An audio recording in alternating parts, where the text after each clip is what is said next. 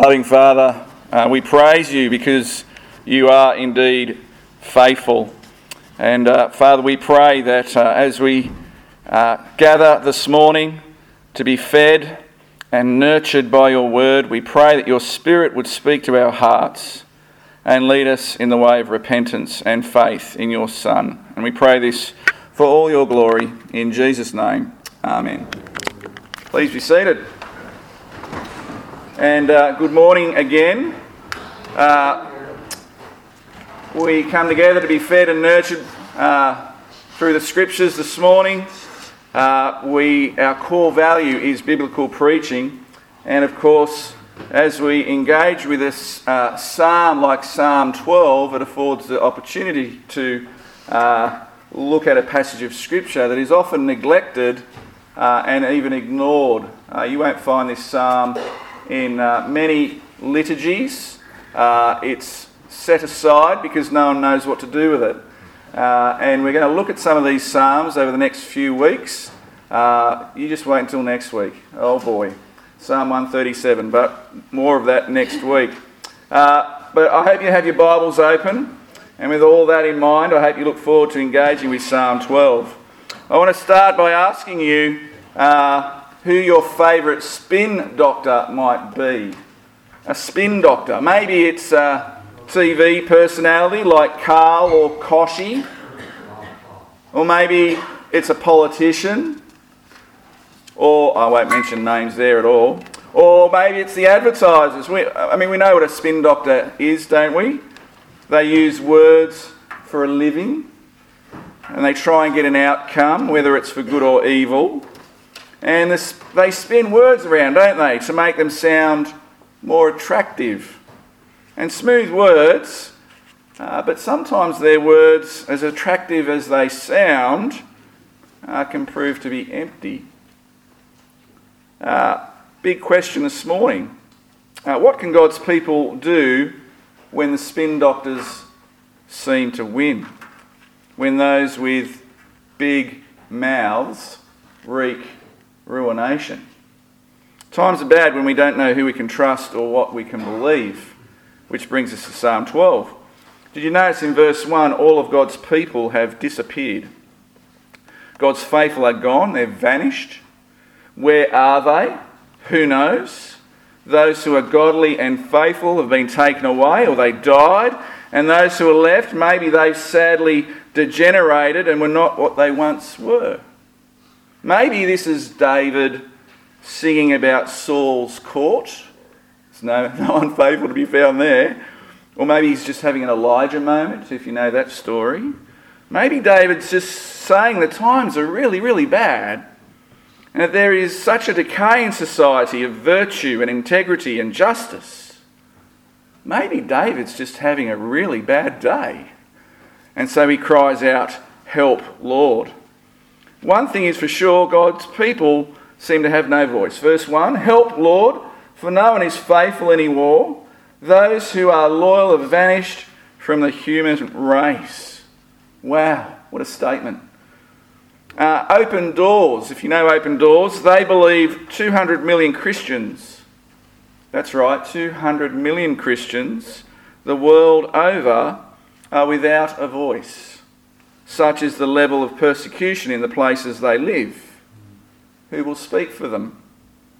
About a million Christians have disappeared from the Middle East since the Iraq War. It won't be them.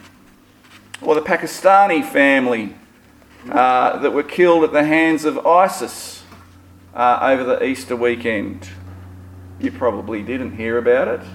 But who will speak for them?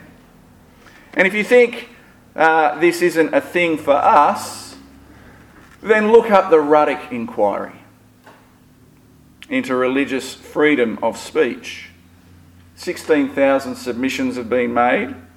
Some think our religious freedoms are a threat to society's good order and a threat to the well being of others.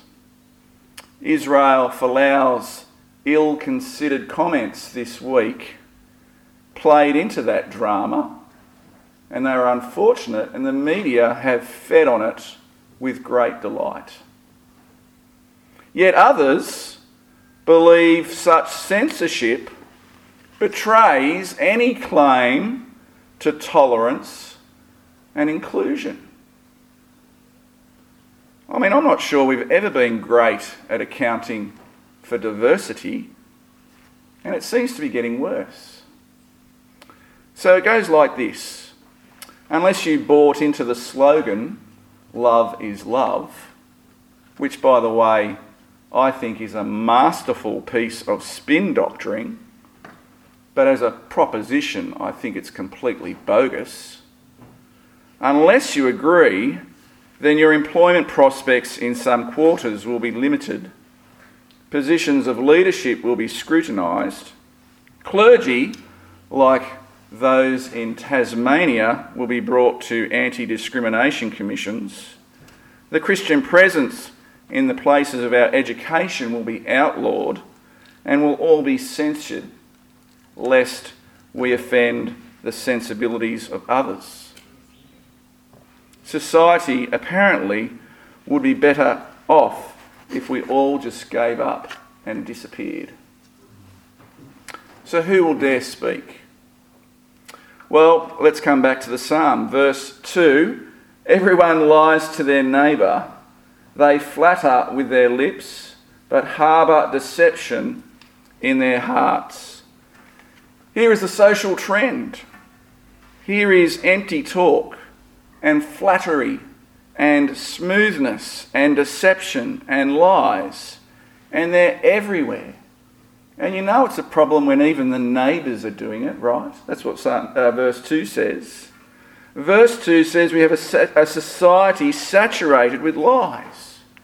And we only need to think about advertising to demonstrate that. Well, was there a slogan that said, Coke adds life? Do you remember that?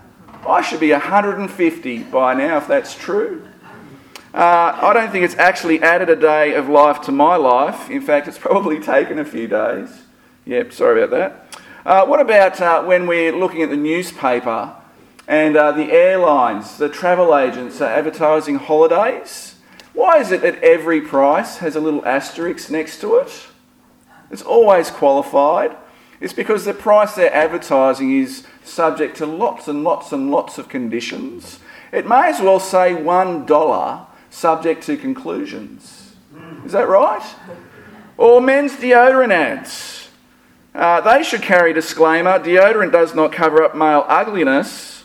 In real life, uh, women may probably still be repelled by you. All ads for superannuation should say couple in this ad with this home and this car and this boat started saving in 1957. Politicians? Who said carbon tax or mining tax? Who said GST? And then not GST, and then GST. And then sadly, clergy, of course, are not immune. Two words Royal Commission. Or Kent Hughes tells the story of a pastor who needed $2,000 so, what did he do? He asked more than 25 other pastors and he raked in $50,000. Everyone lies. Everyone lies. Their flattering lips speak with double mindedness. And so the times are really bad when we don't really know who we can trust or who we can believe. What do we do when things seem to be like this? It can be overwhelming. When the spin doctors seem to be winning, what are we to do? Well, look at verse 3. Look, David speaks. Here's a clue as to what we do. He prays, May the Lord silence all flattering lips and every boastful tongue. Those who say, By our tongues we will prevail, our own lips will defend us. Who is Lord over us? Uh, an earlier translation, the NIV 1984, was a little more literal actually. It says, May the Lord cut off all flattering lips and every boastful tongue. That sounds savage, doesn't it? Are you disturbed by that? Does David really, really, literally expect God to join the Razor Gang? Or is this David expressing the deep intensity of his outrage? His angst stems from this situation that he cannot control. He feels abandoned and alone, and by his estimation, the people of God have disappeared. He feels the enemy overwhelmingly has the upper hand here, and he just wants them to shut up. And so there's raw emotion here, absolutely, which is another lesson for us. This morning, David prays, but notice the license he has for the full spectrum of emotions. He doesn't hold back. And I think that's one thing to love about the Psalms, that it gives license to that. That as we engage with God, don't hold back. Let Him have it. And so, why the outrage? Well, his outrage isn't against God, it's against others, so that's worth noting. David's angst stems from something he cannot control such as the power of words. These people have no regard for God. They have no regard for his dominion, no regard for his authority. Uh, they make up their own rules, they're their own masters. They have no regard for God's kingdom. Uh, these people are shallow, aren't they? Using flattery for their own end and often for the ruin of others. They're the words of the conceited, the overconfident, the proud, the arrogant, and the insolent. Quite literally, these people are flipping the bird at God. And David is as mad as all get out about it. And what is their weapon? Well, their weapon is their mouth, their tongue. Someone, verse 4, someone translated verse 4, our lips will be our blade. Yuck. So David prays, Dear God, verse 3, please make this stop. Remember, as David prays, his prayer is not, his prayer is a de- declaration of what the Lord must do, not what he or others should do. An important difference. Remember, David here, he represents the minority, the oppressed, the weak, the voiceless. These are like groans, these words. And he's asking to uh, God to act and to intervene. He's saying, Dear God, please make this stop. Dear God, we are without a voice. We are vulnerable. We are silenced. Please make it their experience instead. Now, I wonder how you're feeling about this at this point. Maybe you love this. Maybe you're a little nervous. Maybe you're asking, oh, I wonder if Jesus would pray this. Uh, it's, it's a good question to ask when we get to the Psalms. John 8 is interesting. You could look at verses 43 to 47 later on today. We don't have time this morning. But I want to say to you, there's no doubt Jesus can identify with this psalm because we need look little further I think, than the Lord's Prayer. The Lord's Prayer, we pray every other day, don't we? And we're always praying, Your kingdom come, aren't we? And I think this is a Your kingdom come kind of prayer. When we ask for God's kingdom to come, we are asking for God's rule to be fully established in the world which means doing away with any other kingdom that sets itself up against God. It's a cry for kingdom values like justice and righteousness. And we know that when God does bring in his kingdom fully at the end of world history, we know, don't we, that sin and evil and wickedness will be done away with. And that's a good thing. That's a good thing. And because God is good, He will do away with sin. And because He is just, He will finish what Jesus has secured and started. And so we cry, Your kingdom come. And those who are masters of their own kingdom, those who say in verse 4, oh, Who is Lord over us? Those who thumb their noses at God, well, we know the scriptures are clear, it'll all go to hell. and death will be crushed, and sin and evil will be done away with forever. And what else will happen at the end of history? As Christ's rule is fully and finally established, what else will happen? Well, it's quite amazing. Because in Revelation chapter 8, verse 1, it says that there will be silence for about half an hour. And so we can see that one way or another, David's prayer will be answered as Christ's kingdom comes in. Isn't that incredible? In contrast to the lies and deceit of the world, this must be good news. Don't we believe that we have uh, good news? Don't we believe that we have a better word to speak and a better word to share?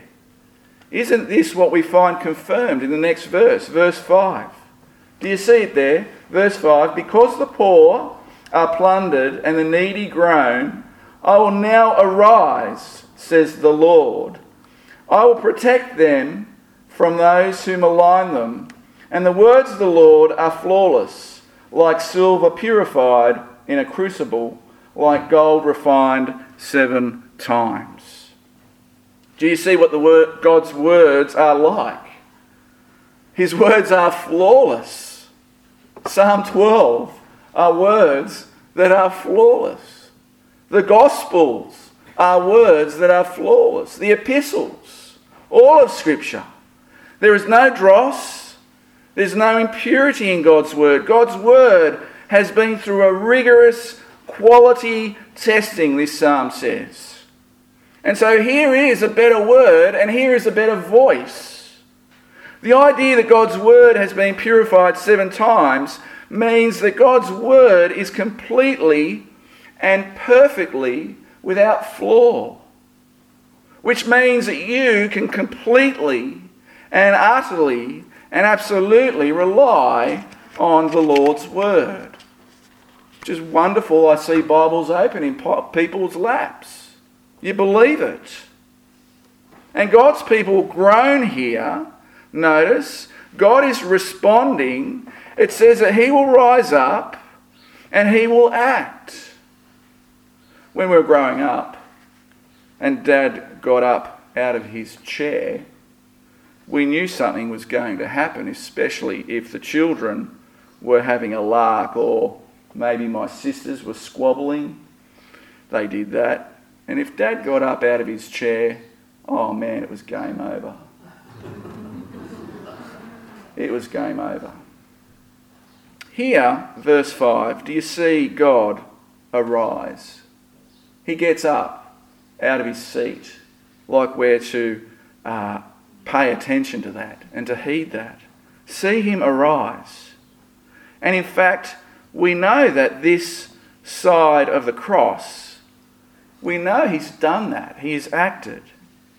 And because we know he has, doesn't this mean we have a better word that we can speak into this world? Maybe you've been wondering as we look at Psalm 12 what we do with our love of the enemy as Jesus commanded. And isn't this how we do it? Isn't this the answer? That we have this better voice. We love the enemy, yes, because this is how God first loved us. But but we don't love the enemy by saying, oh, whatever makes you happy. We don't love the enemy by saying, oh, just be true to yourself. We don't love the enemy by accommodating their injustices or their immorality or their wickedness.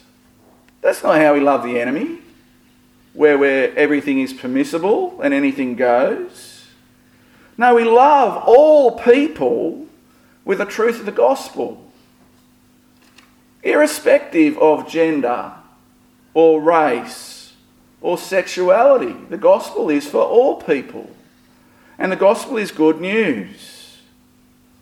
We point people to the one, the perfect one, who himself is the better word, the one who embodied it. Yet he endured mockery and ridicule and lies and deceit even at the cross as he died, didn't he? The one who loves us so much that he would sooner die for us, he would sooner die for his enemies than see them lost forever. That we might be forgiven and that we might find not rage against God, but grace and mercy and peace and love and forgiveness. Isn't that where we start? And so when people in their arrogance, verse 4, declare, Who is Lord over us? we can say with great delight and joy that Jesus is. Jesus is Lord over us. Because of last Sunday, you know, seven days ago, because God Himself, He rose, didn't He? He rose, God acted, and so now we can say Jesus is Lord, and so the invitation to all people, the invitation is to repent and to believe that Jesus is Lord and Saviour. The invitation is to respond in faith and obedience today, lest God get up out of his seat again. And of course, we know he will when Christ returns and all will be silenced. Verse 7, how do we get on in the meantime? Verse 7 You, Lord, will keep the needy safe and will protect us forever from the wicked who freely strut about when what is vile is honoured by the human race. Here is how we get on. This is what life is like, isn't it? Now, verses 1 to 4 are true. This, this is how the world is. And we don't know how bad our troubles will get as the wicked strut about, as the vile are honoured. As long as the world stands, there will be a generation of proud and wicked people who threaten to ruin God's people. But God will keep us. That's the promise. And instead of taking things into our own hands, the great encouragement for us is to give it to God. We are to be on our knees in prayer. When God's people are mocked in the political arena or condemned what, for wanting scripture in schools or laughed at as fodder for comedians or ignored internationally, we have a God that we can go to and we can ask Him to redress all of our grievances. And the promise is, He promises to keep and protect those who belong to him. The Lord knows who are his. We, his people, are built on the rock, and the gates of hell will not prevail against it. And so we get on. We get on by knowing that where people are false, God is anything but. God is faithful. Where people are not trustworthy, we remember that God is trustworthy. Where people are filled with hatred, we remember that God is love. Where the words of people are conceited, the words of God are pure and sincere and of great value. And so we thank God that things are not worse than they are and not worse than they appear to be. And with those assurances, we press on until Christ comes back in all his glory and when his kingdom comes in all its fullness. And in the meantime, we hold on to his word, don't we? His promises. This better word, a better word, a perfect word, and we do it like our eternity hangs on it. Let's pray. Our Heavenly Father, we live in our world where it seems like increasingly your people are marginalised and have little or no voice whilst those opposed to you seem to have the upper hand. And Father, there is so much persecution, oppression, and violence in our world against Christians. But we ask who speaks. Father, sometimes we don't know who or what to believe, so we ask that you'd give us discernment and wisdom. There are those in our world who are openly hostile to you and your people, Father. Their words incite hatred and violence and oppression on your people. And so, gracious Father, we ask that you would cause their mouths to cease, that you would make them silent. We pray that you would rise up and protect believers throughout the world. Father, we pray that you would please deliver us from evil. As our brothers and sisters are persecuted, may we be followers of Jesus who speak. Give us all, Father, a firm trust in your promises. Help us to be people that proclaim the good news as indeed good news. Help us to hold fast to Jesus with great assurance that we would seek his kingdom first. Help us to value and trust your word above any other word. Help us to persevere as we await the coming of your kingdom in all its fullness. We pray this in Jesus' name and all for your glory. Amen.